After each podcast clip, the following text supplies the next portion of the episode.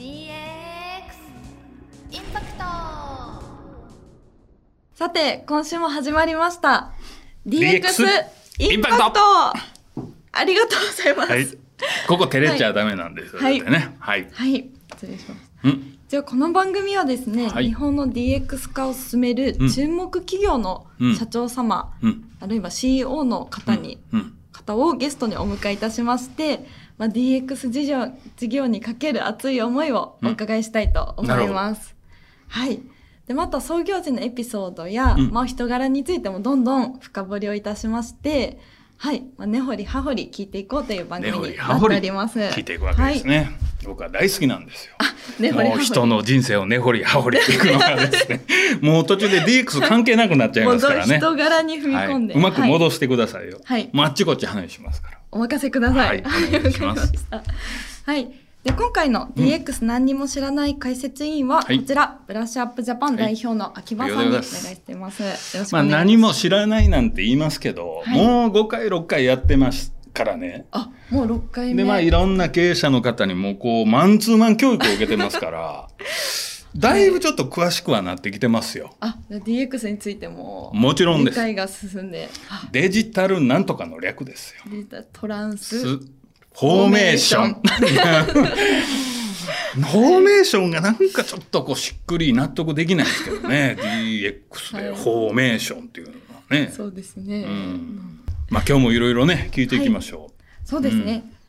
で今週のゲストにお迎えいたしますのは、はいうんはい、えっとマザーズ上場されている。ウェブ関連のサービスや、うんまあ、AI のソリューションの技術開発を手掛けている株式会社インフォネットの代表取締役会長岸本誠様に来ていただいております。なるほど。はい、AI ソリューションの技術開発どういうことですか、木村さんこれは。これは、うん。まあ、詳しくは 丸投げか。丸と投げか。わかりました、はい。じゃあ早速お呼びしましょう。お呼びしましょう。じゃあ岸本会長よろしくお願いします。よろしくお願いいたします。ありがとうごありがとうざいまございます今日は。すもうこんな二人で。ありがとうございます。ありがとうございます やってますんで、いろいろはい教えていただければと思います。ははいい。じゃあ、まず簡単に岸本会長のプロフィールを木村さん紹介してください。はいはい。いたしました。はい。とまず代表取締役会長岸本誠様ですね。はい。1981年福井県鯖江市生まれ。鯖江市。はいはい。でその後立命館大学経営学部をご卒業後、うん。2005年に株式会社インテリジェンスオフィスに入社。その後プルデンシャル生命保険、うん。株式会社を経て2011年に株式会社インフォネットにご入社されております。うん。はい、うん。で一貫して無形商材の課題解決型営業営業なんですね、うん。に従事した経験を生かし常に利他の観点からフラットに考えお客様のためにノーとさえ言える営業ポリシーを胸に強固なチーム作りに専念しうん業績拡大に貢献されております。うんはい、で座右の銘は自由と自己責任ということで愛犬家でもいらっしゃいます。自由と自己責任で愛愛犬家でここはあんまり関連性はないですよね。そうですね、今回はい。なるほど。なりますえーで一応はい。そうですね、うん。役職の方なんですけれども、はい。まあ、2014年3月に取締役にご就任、で2017年6月に代表取締役社長様にほご就任。で2021年10月。最近ですね代表取締役会長にご就任されております。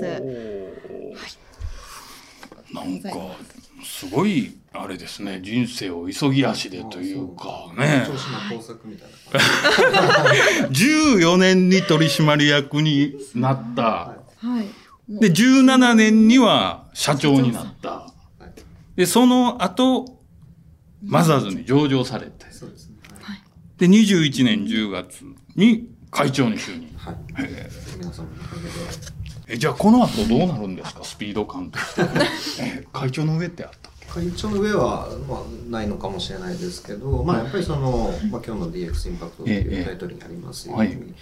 まあ、あのまあ、いろいろ、まあ、広く言っちゃうと国の課題ですよね。はあはあ。まあ、そこに、あの、我々、IT 屋さんの端くれなので、うんまあ、ほんの少しでもこう役に立ちたいということで、まあ、グループ、まあ、会社2つあるんですけど、まあ、そこをまあうまくソリューションを組み合わせながら、うん。まあ、あの会社の成長に貢献していきたいということでこれからそんなフェーズなのかなと。うーん。最近ここ1年2年ぐらいですかね DXDX というのを僕たちですら目にするようになったのはね。まあ初め何のことか分からなかったでしょ。わからなかったです。もう新聞とかにどんどん出てたりとか、うんうん。まあ、ニュースでも聞きますけど。ね。はい。わからず。でみんなちょっと分かったふりしてるようなところがあるんじゃないかなと。実は僕もその中の一人だったんですけどね。IT 系とかね、い、うのはなんとなくちょっと分かるんですけど DX ってなるとちょっと分からないと。で実際あのうちもたくさんのあの企業さんに求人登録していただいてるんですけどその中小中堅中小企業の経営者もいまいちこう DX ってこうよく分かってないと実態は。でまだ社会に出てないもしくは社会人1年生2年生3年生ぐらいの20代の人たちももう一つちょっとピンときてないというところなんでと会長のところの事業内容をまたベースにしながら DX とは何かということを今日はちょっと紐解いてあ楽しみですね。また成長していこうかなと。うん。もちろん会長は分かってますよね。はい、私なりの。考 えいや僕も分かりませんって言われたらどうしようかなと思ったんですけど。会長様なので。はい。そうですよね。うん。どうですか木村さん。素朴な疑問としてまず。あ、うん。そうですね。まず事業内容の方で、まあ、うんウェブもともとウェブ関連のサービスをされていて、うん。まあ、今 AI の方にも少しやっていたりですとか領域を広げられてると思うんですけれども、まあ、ウェブサービスの中で、多分たくさん世の中にあると思うんですけど、まあ、御社の優位性とか事業の特徴っていうところをまずお伺いしたいなと思うんです。がいかがですか、はい。はい、特徴はそうですね、はい大きく2つあるというふうに、えー捉まえておりまして、えー、と1つ目があワンストップサービスというところです。うんであの我々ウェブまあ、ウェブサイト関連、まあ、いろんな広い意味での IT の中でもウェブ系なんですけど、はい実はこのウェブサイトの構築っていうのはですね、えー10名以下のいわゆる中小企業さんが、まあ、全体の9割を占めるっていう、まあ、日本においてですけども、うん。そういう産業構造になっているんですよね。なのでウェブのデザイン会社さんとか、うん。システム屋さんとか、うん。サーバー屋さんとかがこう、まあ、下請け下請けみたいな感じでジョイントして、えーまあ、ホームページとはよく言ったもので、まあ、家を建てるような感じです。ね、うん。作っていくっていうのが、まあ、常のところうん。です。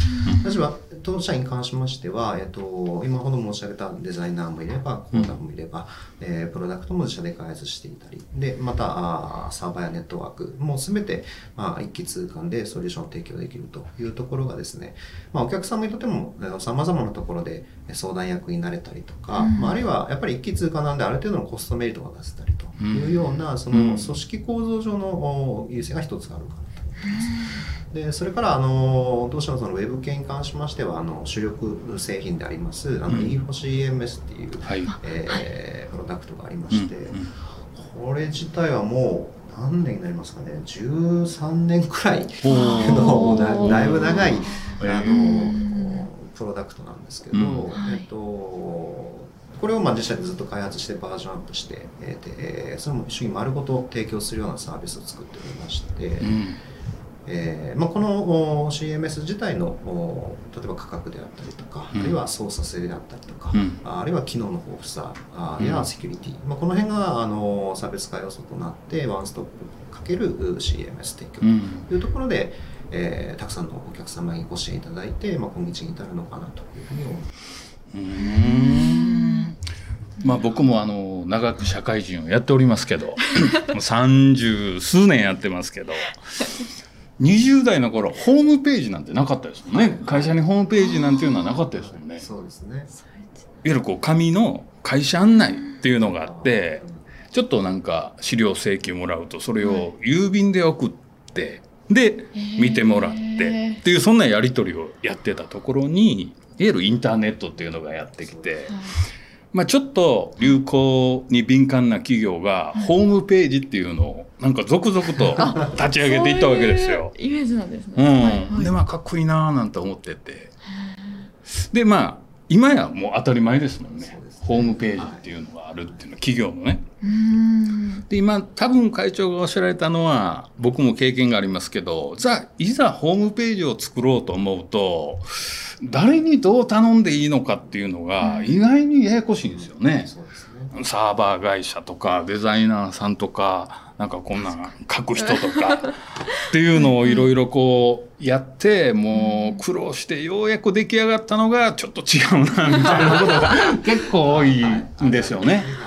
それを一気通貫でもうできてしまうっていうことなんですか？そうですね。簡単に言いますと。そうですね。で実際その作る段階はもちろんなんですけど、はい。まあえっ、とやっぱ作ってからそれをうまく成果に結びつけていく運用の部分が、あはいまあ、作ることは目的じゃないので、はいはいまあそこはやっぱりポイントにどの企業様も考えてらっしゃると、でそうなった時にやっぱりまた相談役がいなくなるっていうのも、うん。もうまあ、マイナスというかいい話ではないのでその作った後のお付き合いみたいなところもやっぱり期待されてるのかなと。ほう。じゃあある程度の更新なんかはもうそのユーザーである企業さんの方でできちゃうんですか、はい、そうですね。それがあの当社の InfoCMS という製品の特徴ですね。ほう。どれぐらいの企業さんが今それ導入されてるんですか？えっと、今でですね、大体500社くらいだと思います。うーんどんどんどんどん増えていってる最中。そうですおかげさまで、あの順調にあのお客様に優させていただいているというう CMS ですよ、CMS ですね。うん、コンテンツマネージメントシステム。ここが一つのなんていうんですか事業の柱になるんですか？そうですね、うん。はい。あの、まあ、最近流行ってますけど、いわゆるサブスクの収益構造になっているので、うん。まあ、やっぱり安定した収益基盤にはなっていてですね、でまあ、それを使ったウェブ構築っていうところが、うん。まあ、売上としてもやっぱり比率が高いですね。うーん。ただまあそういう形で仮に、まあ、あの会長のところでそういうホームページを作ったとすると次は例えばあの検索した時にちょっとこう表示されるようにしたいとかっていういろんなこはい。う付随するニーズというか要望が出てくるんじゃないですか。はい、まさにおっしゃる通りそれが作った後の課題になってきていて、うん。まあ、そこに関しても、えっとまあ、SEO とかリスティングに絡むサービスは持ってますし、うん。あとまあ上場してからですけれどもあのより周辺領域のパートナー様との連携もあのたくさんさせていただいていて、うん。まあ、当社だけで提供できるのはもちろんいいですけれどもやっぱり多角的に多面的にソリューションをパッケージ化して、うんえーいいものをどんどん提供できるようなスタイルで頑張っているというところですね。うーんそれがいわゆるもうワンストップでできちゃうっていうことですよね。はい、そのです。うーんここですよ多分 DX の本丸はここな僕が思うにはですよ。香りますか？うんうん。でこれまではあホームページできたらちょっと安心とかっていうちょっと一息みたいなところがあったのがこっからまだまだなんていうんですか DX 化っていうのは進化していくんですかね？そうですね、まあ、まだその進化の最終形態がどういうものであるのかっていうのは、うん。その企業様のビジネスモデルだったりとか、まあビジネスフローによって形は違ってくると思うので、うん。まあ、追い求めてそこはどんどん逃げていくんだろうとは思うんですけれども、えっとそこに到達するためにいろんなこうテクノロジーであったり、まあ、あるいはアイデアだったりっていうのをこう導入しようとしている、まあ、企業様は非常に増えてきてるなと思ってます。ほう例えばもし仮にうちの会社が、まあいろいろホームページをあの運営してるんですけどここをもうちょっとあの閲覧を増やしたいとか訪問者を増やしたいとかっていうふうにご相談するとなんかプロジェクトチームみたいなの組んでいただけるんですか？まさにその通りです。はい、そうです。はい。うん。なので今のようにその、まあ、御社のホームページの現状があのうん。どれぐらいの数値があるのか、あの存じ上げてなくて不勉強で申し訳ないんですけれども、最近はさらにテクノロジーが進化しておりまして、はい。はい。あの来られるユーザーさんのうん。それこそ趣味思考の性格の分布であったりとか。ん？ホームページにやってくる人の、のそのまあ大きくあの4つの、まあ、マトリックスに分けるんですけど、まあはい。論理的思考が高いとか感情的思考が高いとかい。協調性が高いとかっていうふうなふうに分けていくんですね。その礎っていうのはそのユーザーさんが来られて他にどういうサイトをどういうページを見てるかっていうところのページを見ていくんですよ。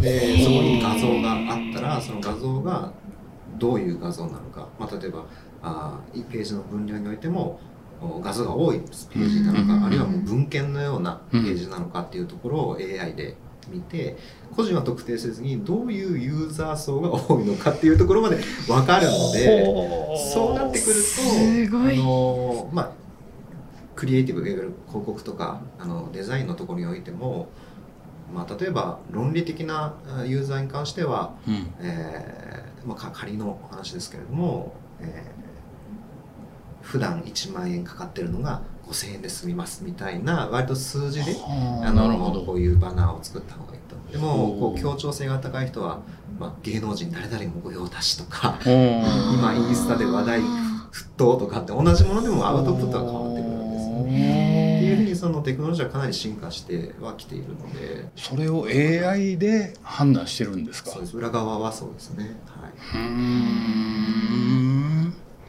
すごい時代に 感想棒読みか えということは逆に僕たちもユーザーとして逆に分析されてる側にもなってるっていうことですよね。たまにこうクッキーがどうのこうの最近よく出てきませんか？あ出て出てきますサイトを開くとはい、そうです。あれで同意をしてると、まあもちろん個人は特定はされないと思うんですけども、何かしらデータを活用されてる可能性はありますね。それでか。クッキーいつも同意してます、はい。あ一緒。まあとりあえず同意して。でこの間ちょっと小顔になろうかなと思って小顔って一回検索してはい。広告見ただけで、はい。今ずーっと美容外科に追いかけられてますよ。もうどこ見ても外科が出てくるという。検索が。はあじゃあそれでうん。例えば50歳男性が見に来てるっていうのがもう一つデータとして出てますね。はい。まあ、SNS なんかはもうもろにそのデータで広告出てますし、YouTube とかそういうものの広告はもうそうですね。じゃあそういうデータを AI が分析したデータをもとにじゃあもう少し広報をこうしていきましょうとか、ホームページの作りをこうしていきましょうとか、っていう提案につなげていくそうですね。はい。まさにもうデジタルですね。これがデジタルもうアナログの感性なんてもういらないですね。もうちょっと赤い方がええんちゃうとかもういらない、もういらないんですか？そう、まあ、あの、いるんですか？まあ、きまあ、これも会社の体制によるかと思いますけど、うんまあ、会社が断固赤でブランドかあのコーポレート まあそうですよね。そうですよね。まあ PDCA を繰り繰り返しやすくなりますよね。その根拠、まあ、赤がはまる場合もあるので、うん今のケースにおいて。うんうんうんそれはその推測されたデータとは違う結果が出たっていう、まあ、いわゆるチェックができましたということで。ほだからなんとなくやるにしても結果を全部おさらいできるっていうところはやっぱりポイントかなと思います。うん。どんどんどんどんそれが進化していくっていうかもうなんて言うんですか。うーん。人間の勘とか経験というものをもう軽く超えちゃう。はい、そうですね。いや超えることはなくて、ただ今回のそのやっぱり DX そこだと僕は思っていて、はいはい。あくまでデータはデータなんですよ。うんうん。でえっと、じゃあそれを踏まえてどうしていくのかっていう決断であったりとか、うん。アクションはやっぱり主体性を持って各企業様は取り組まなければいけなくて、うん。昔はそういったデータがあやろうと思ったら自分たち必死で取るとか、あれ Excel で計算するとか、まあ、ここら辺の手間はもうほぼほぼなくなってくるので、うん。あとはやっぱり自社のお将来であったりとか今のビジネスに対して何を PDCA していくのかっていう部分を決断してアクションするっていうところはもうここはもうロボットや AI にはできない話ですから、そういう意味ではあの超えることはないかと思います。うーん。まあ最後の判断はねそれこそ人がやらないと全部同じものになっちゃいますよね。行き着く先はね。そうですそうですえそういう中で会長のところのこれからのなんか事業展開とかまた新たにこういう領域とかそういうのはなんか終わりなんですか？はい、そうですね。その今、えー、と当初、まあ、インフォネットという会社と i アクトっていう、まあ、100%子会社で、まあ、2社で、えーやらさせていただいてるんですけど、えー、とやっぱりこう今まではやっぱりウェブサイトを作って、うん。えーそれを運用するシステムを一緒に提供させていただいて、まあ、ある一定以上のそのコンサルティングといいますかマーケティングの部分をあのアフターサポートさせていただいたっていうところになってるんですけど、うん。えっと、そこをもうちょっとこう質というかうん。レベルを上げた形で、えートータルに、えーもうウェブをマーケティングを前提としたあうん。のソリューションを提供していきたいというふうに考えています。うん。はい、ちょっとまあふわっとしてると思うんですけど、はい。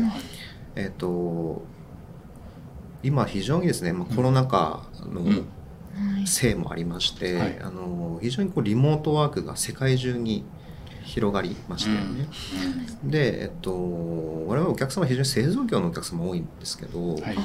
やっぱりこう例えば展示会がもう全くできない。日本一があの海外でやったやつも全部できなくなったと。うん。で割とこうルート営業みたいな感じで出向くことももうできなくなってしまう、っうんていうふうになった時にうん。全くこう新規顧客を開拓する手段っていうのがああのなくなってしまったわけーなんですよ、はいでもそう思うあのサプライチェーンに組み込まれるような製造業様って世界中そうなっていたっていうところが前提にあって、うん。実はもうインターネットを使ってですねあのコミュニケーションを取ろうという動きが非常に増えました。これはまあ国内だけじゃなくて世界中の話で、うんでそういったその企業様にそのウェブサイトは全然力を入れてなかったっていうところで、うん。より自社の商品であったりサービスっていうものがどういうものであるかっていうのをこうウェブでしっかり情報発信してうん。でウェブからしっかりとしたビジネスチャンスを作っていくとうんいうところにかなりやっぱ投資もされてるのかなっていう雰囲気が今ありましてですね。なるほどなるほど。はい、だからそこにまあ具体的なソリューションをいろいろこう提供提供していくっていう意味での DX セールステックと呼んでますけどセールステックスのセールステックの DX 支援をしていくというのがまあやっぱり今後の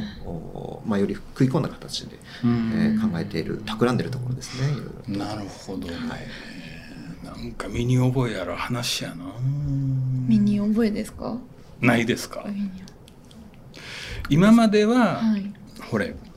ほれ。やって。まあまあ話せばわかる会えばわかる、うん。会ってから話しようとかっていう前提が常に営業なんかね特にあるじゃない、はいはい。でもその機会がなくなっちゃってますよね、うちもね。んうちもそうですね。でなんとなくあのズームかなんかでつないであなんかカバーできたっていうふうに思ってるけども、なんか伝わってないものがあるような気がするんですよ。真心とかそんなことじゃないですよ。そそういうことじゃなくてそんなハートウォーミングなもんじゃなくてっていうのをうんなんかホームページとかウェブとかそういうとこでもっといろいろ保管できるものがあるっていうことですかね。そうですね。そういうことですよね。はい、であとまあ情報ってインプットとアウトプットがあるように、はい今まで製造業さん、まあ、特に製造業一つ例に例えると、やっぱりもう足を使ってうん。直接物を見てもらっうんてっていうのがやっぱ多かったんですけど、えっと、それが、まあ、あるある会社さんがすごくその当時においてですよ、はいはい。ウェブに力を入れていたとしても、うん。その文化がウェブで情報を手に入れたりコミュニケーションを取ったりという文化じゃないので、うん。いくらウェブに力を入れてもやっぱり足を使ったりとか直接の商談が多かったわけですね。うん。これが、まあ、そのコロナ禍もあって、はい。えっと前提の文化が変わってきているので、うん。まあ、当たり前のようにそのウェブを使ったやっぱり情報のお互いの相互理解をしたりとか、コミュニケーションもまあ Zoom とかを使ってっていうのが文化になってきたっていうのがその分野を加速させるやっぱ一番の要因かなと思います。なるほどね。もちろん大事な取引はね、うんあのフェイスとフェイスあると思うんですけど、うんまあ、ビジネスチャンスといいますか、はいそのフローをスタートさせるという意味では割とこうリテールでは多いですよね。じゃあいやらしい話ですけどコロナ禍になって売り上げとか引き合いみたいなのはあぐっと増えている。増えました増えました。はい。おかげさまで。売上まあもちろんその引き合いはすごく増えましたね。売上ももちろんおかげさまで成長させていただいてますけど、うん。それよりもやっぱり引き合いが増えたのがやっぱりなんていうんですかね。あの面白い変化だなとは感じてます、増えてんねんって。増えますよね。一増え歩ますよをねウェブサイトうん。で受動的なイメージあると思うんですけど見られるもの。うん。ではなくてセールステックっていうと一歩踏み込んだもうウェブサイトで訴求していく商材をっていうところがあると思うのでなんかそういうもう前提に変わったんだなっていうのがうん。すごいうん。学びました。なんかうん。もうあまりもうメディアとか普段どうされてるか分かりませんけど、はい。一昔前よりも企業さんが CM だったりとか、うん。何かこう電車の広告だったり、うん。タクシーのサイネージだったりとか、うん出されるのすごい増えたと思いませんか？あ増えてる気がします。企業が PR をすることが非常に増えているんですよね、うん。つまりビジネスが飛び道具でコミュニケーションが始まるっていうことも割といろんなところで見えてきた。うん。あと無駄なあ自分に関係ないやっていうのが減ってきてるような気がしてる、はい、それは先ほどあのあのどどうする来月小顔なってた。ら 追いかけられた結果ですよ。タクシー乗ってもねそうです。よはい。あれ本当ですか？あの嘘か本当か知らないけどタクシーも乗った人によって動画が変わるとかっていう噂を聞いたことある僕も噂聞いたことあります。本当なんですか？技術的にはできるので本当にやってるかどうかは分からないですけども技術的には全然できる話ですから。あちょっと顔認証して。そうですそうです。あ50代あれやなって言ったらなんか出てくるものが、へどうしようそこでも。それまあそれはええっちゅう。でちょっと先ほどのあれで気になったんですけどこの座右の銘をぜひ聞きたいんですけどね。自由と自己責任これちょっと気になったんですけどもね。これはいつから座右の銘とされてるんですか？これは社会人になった時ですね。うん。はい。割とじゃあ初期の長くお付き合いさせてもらってます。はい。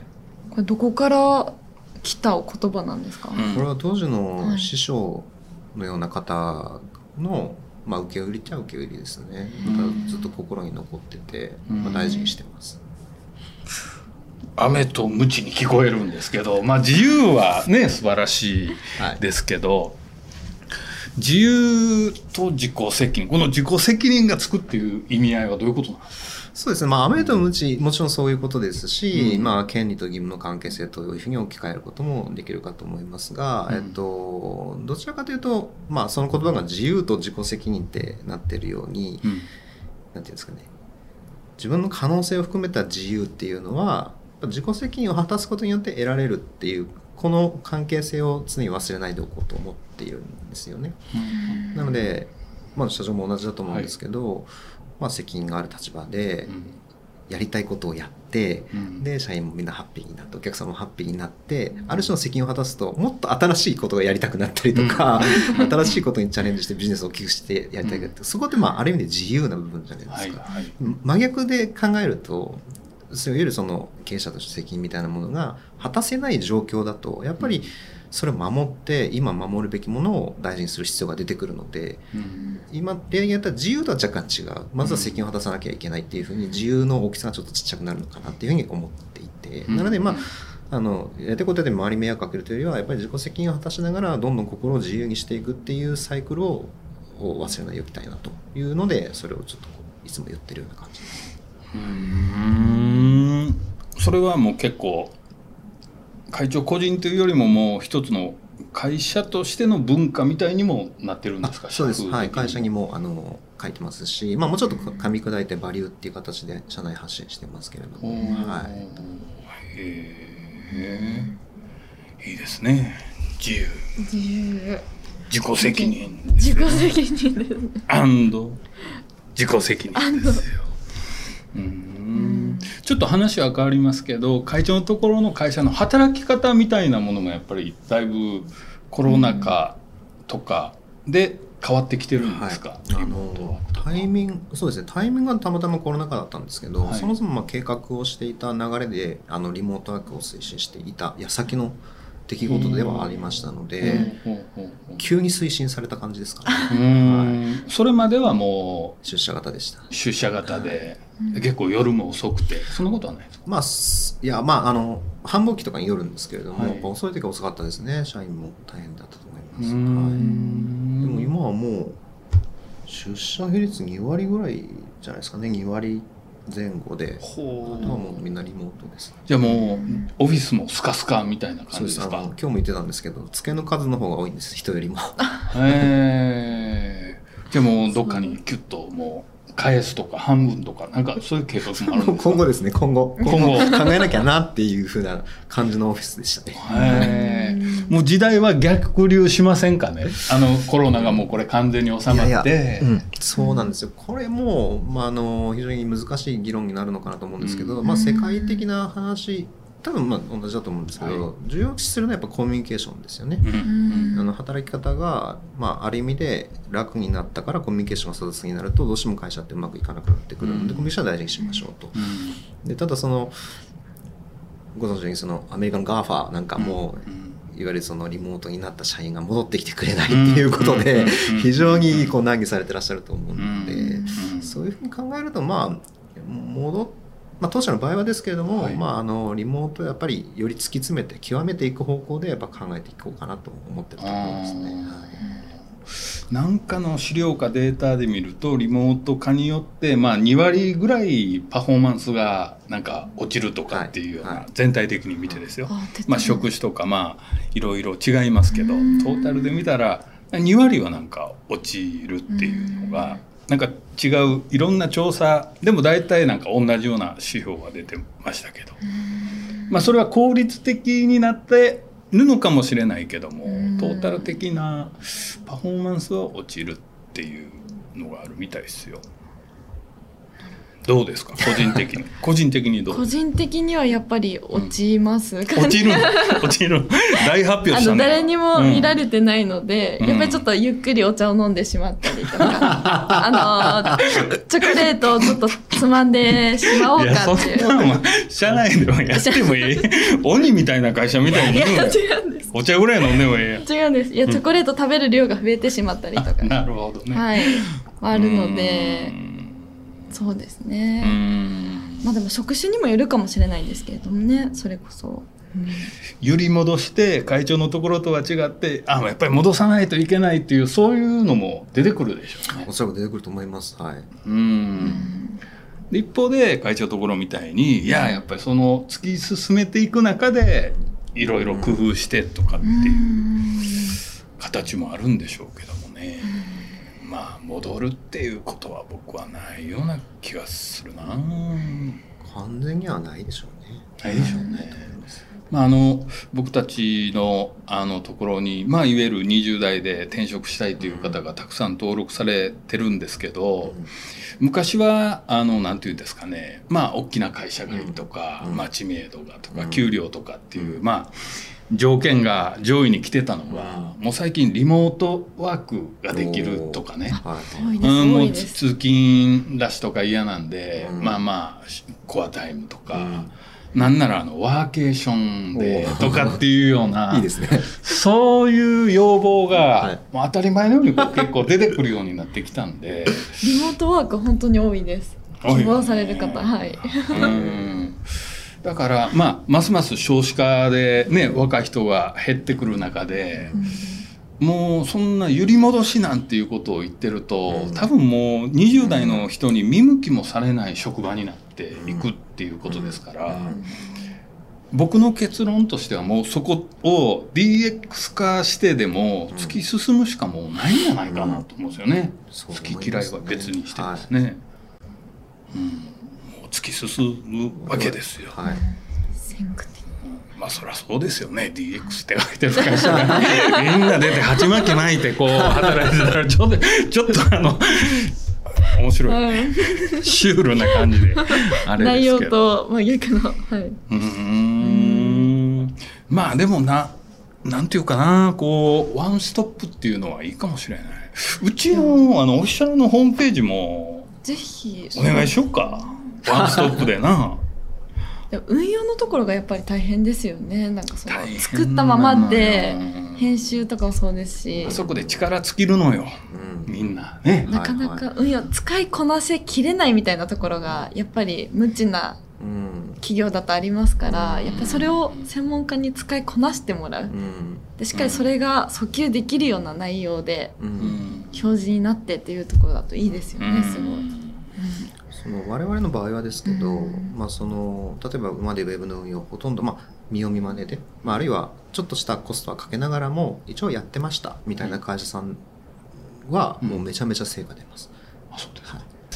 ただあのもうちょっとあの詳しくお伺いしたいんですけど、まあ、あの会長のところと、まあ、いわゆる同様のビジネスっていうんですか同じカテゴリーのサービスを展開されてる、まあ、企業さんももちろんいくつかあると思うんですけど、そこと会長のところのなんていうんですかね一番の違いというか、強みというかそれはどういうところなんですか？そうですね。その、まあ、先ほどの E4CMS っていうコンテンツマネジメントシステム、はいはい。これおかげさまであの国内シェア6年連続ナンバーワンっていうご評価を、えまあ、いただいておりましおてーでやっぱりそれだけの、まあ、変な話ですけどアクセスにかかるデータを、うんまあ、会社内で持ってるわけですね。うんでそのデータをもとに、はいあのお客様にあの、まあ、あくまで傾向値の話にはなりますけれども、あの実体験をもとに、まあ、提案していけるっていうところは、まあ、一つやっぱり差別化要素になってるのかなというふうには思っています。はいんすっきり解決すればこんなに嬉しいことはないですけどもね。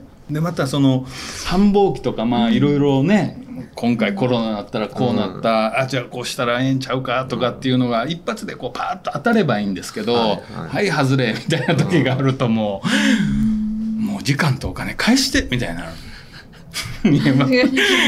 愚痴愚痴を語る番組じゃないないですけどもね。まあでもそういうのも、まあそらね人間のやることですからいろいろありますけどまあ安心したプロに任せれば安心ですよね。まあ、うちなんかやってる方だと思うんですよねまだね、あの対象となる方が20代でウェブとかスマホとかみんな活用しますから、はい。でも先ほどおっしゃられたように、まあ、世の中の9割以上は中堅中小企業で、まあ、その中小企業でこのウェブの領域を極めてない企業ってまだまだまあたくさんありますよね。はい。めちゃめちゃそう考えるとまだまだなんていうんですか必要とされてる企業さんがたくさんある。おそらくそう思ってます。はい。うんすごい。俺も人材系じゃなくて IT 系に行くべきやった IT ですか？いや意外にいけたんじゃないかなと思うけどもう50いくつですから 今から DX って言うともちょっと遅いかも。遅いですか？え全然遅くないと思います。い 今目を見なかった。ごめんなさいやいや、真面目な話、もう、真面目な話、あの、もう2025年で一つの、あの、フラグが立っちゃうので、はい。まあ2030年、この5年間勝負ですから、うん。まあ、えっ、と、ちょっといくつかわかりませんけど、今から10年くらいお仕事されますよね。はいで、25年、2025年からの5年間で DX に取り組まなきゃいけないので、うん。そう考えると全然遅くないですよね。遅くないちょっと小顔になって チャレンジしろ小顔。小顔いなんか。ええ面白いですね。ですが木村さん最後にこれ聞きたいとかっていうのは？そうですね。ちょっとあの、うん。気になるところがありまして、あのもともと営業畑で営業もずっと課題解決型されていて、うん。であのそういったところもやっぱりなんか自社のソリューションかシステム開発していくときになんか生きてるところがあるんですか？営業からみたいそうですね、な。まあ、うん。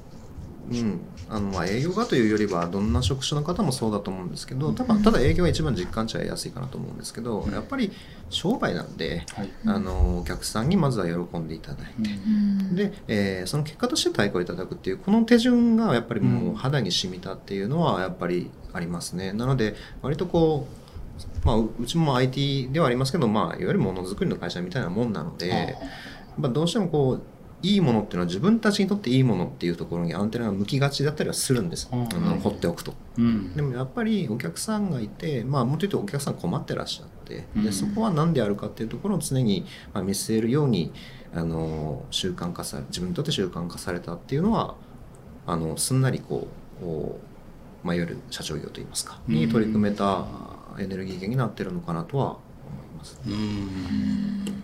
先ほど言われてましたもんね。一貫して無形商材。うん。うん。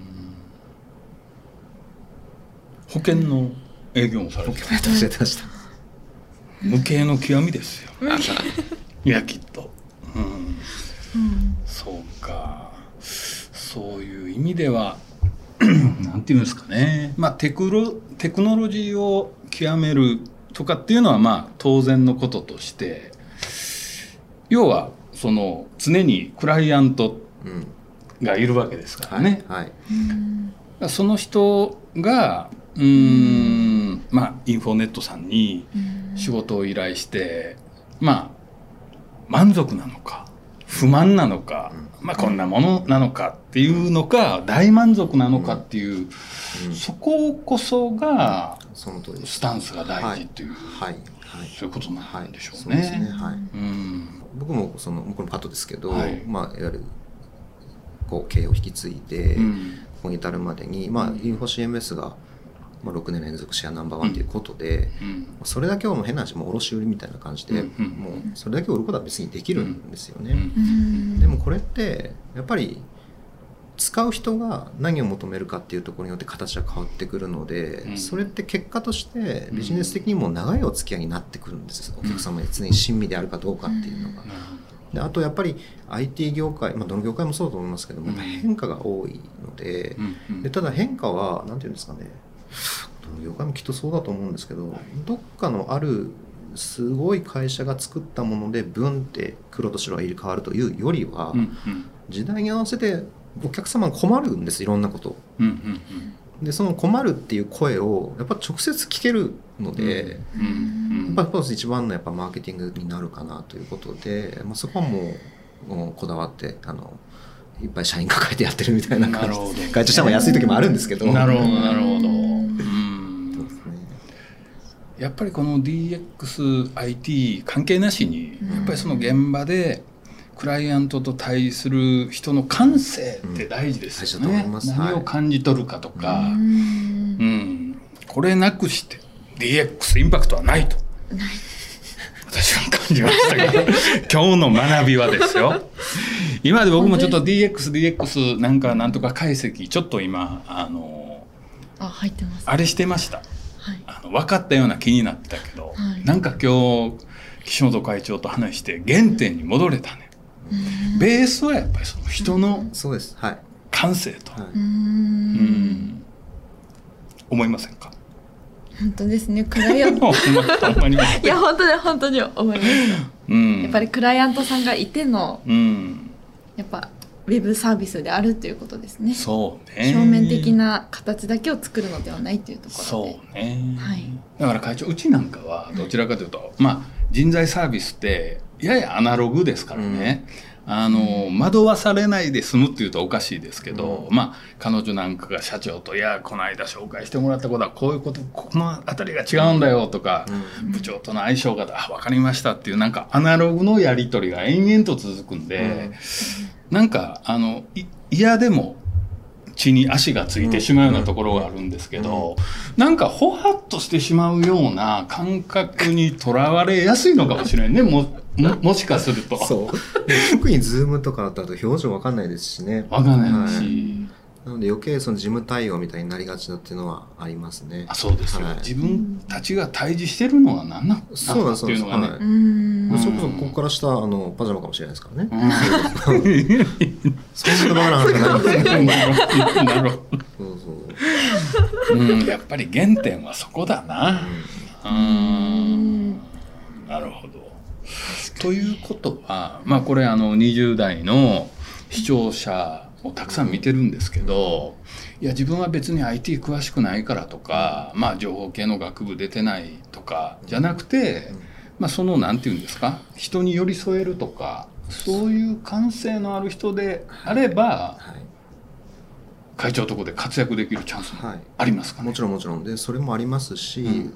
あの20代ということであれば、はいあのまあ多分どの企業様もポテンシャルを期待したいところだと思うんはいですよ。はい。あのそれこそそのスキルとか、うん。あの単一の業務の成果っていう部分はそれこそねキャリアがある30代とかのには、まあ、成果が出るでしょうと。うん。で一方20代の方ってものすごいやっぱりうちも新卒採用とかはしてるんですけど、はい。あのまあ、あえてメッセージ偉そうにさせてもらうとすれば、あの仕事を学ぶよりも、うん。その会社のビジネスを学ぶっていうところに、うん。あの視点を持っていかれるとものすごい活躍すると思っているんですよ。あのちょっと話がふわっと横にそれていくんですけど、はい。あのさっきちょっとお話した、うん。えー2025年問題っていうのがあって、で、まあ、2025年を皮切りに、まあ、超少子高齢化時代になりますと、はでもちろん段階的になるんですけど、うん。えーと今と比べるといわゆる労働人口18歳から65歳までの人数が今の4分の3の人数に日本はなっちゃいます。うん。っていうのが、まあ、2025年から始まってくるわけですね。でそれをお放っておくと、まあ、うちもそうですけど仕事量はまあ変わりません。あるいは成長すれば増えます、うん。でも社員の数が極端な話4分の3になったら、うん。もう断ったりとか、まあ、あるいはそれこそねものすごい労働を課してしまったりとか、はい。まあ、良くない未来が来るっていう津波が来るぞっていうのはもう分かっている状態です。なのでそこに出せる今現状の業務の効率化っていうものはプロダクトを使ったりあるいはテクノロジーを使ったり工夫して、うんえーいわゆる事務作業ですよねこの辺はもう全部圧縮しましょう。うんで一方じゃあその圧縮された時間で何をするのかっていう部分に関してはうんもうアイデアでがもう命なんですよ。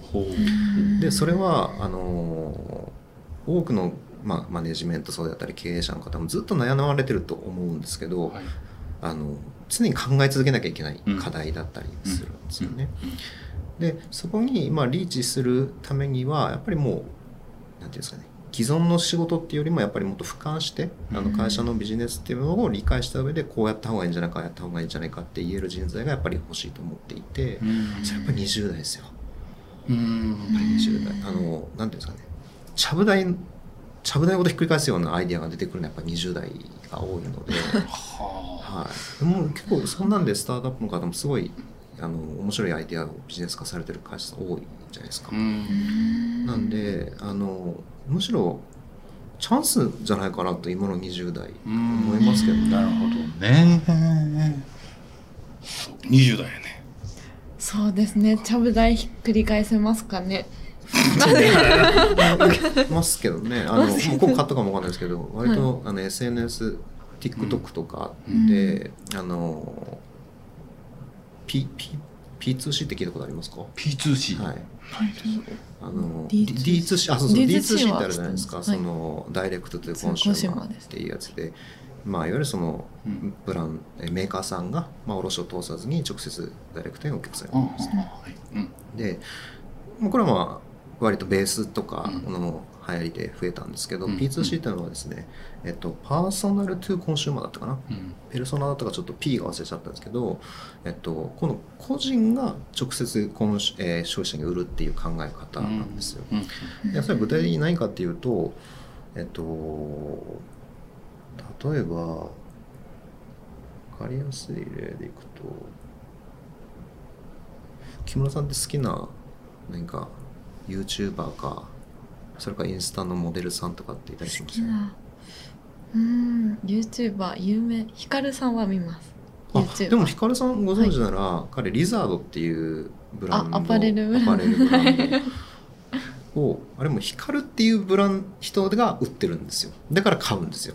あの,、うん。あの服がいいとかじゃなくてあのデザインがいいとかじゃなくてヒカルっていう人が好きなので彼がやってるものを買うんです、うん。うん。っていうふうにその人の影響力というのはものすごい広まっているんですよね。うん。なのであの割とこう人材派遣とか、うん。あるいは紹介会社とかでもそういう SNS であの私はあの新卒うん。1年目の人事担当みたいな感じで、すごい頑張ってやるんです。でそれをファンはおおあの応援したくなってくるんですよね。そのいわゆる今までは会社の信頼性やブランドみたいなところに応募する方多かったんですけど、うん。やっぱり今はもうファンが人にファンがついていくのでなるほどね。でそっちの方に結構寄ってくる、まああのうん P2C って言ったりとかプロセスエコノミーとか言ったりするんですけど。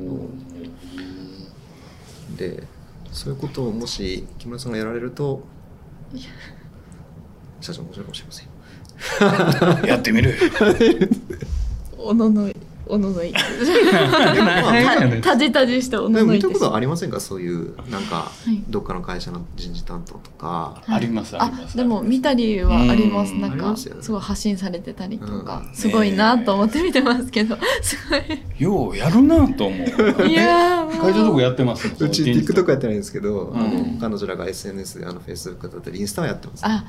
へえで TikTok とか、まあ、SNS って、まあ、我々も言うて150人ぐらいの会社なんで全然規模は重症なんですけどちょっと上場しちゃってる手前もあってやっぱり何回やろうともブレかかるんですよ。ああなるほどなるほど。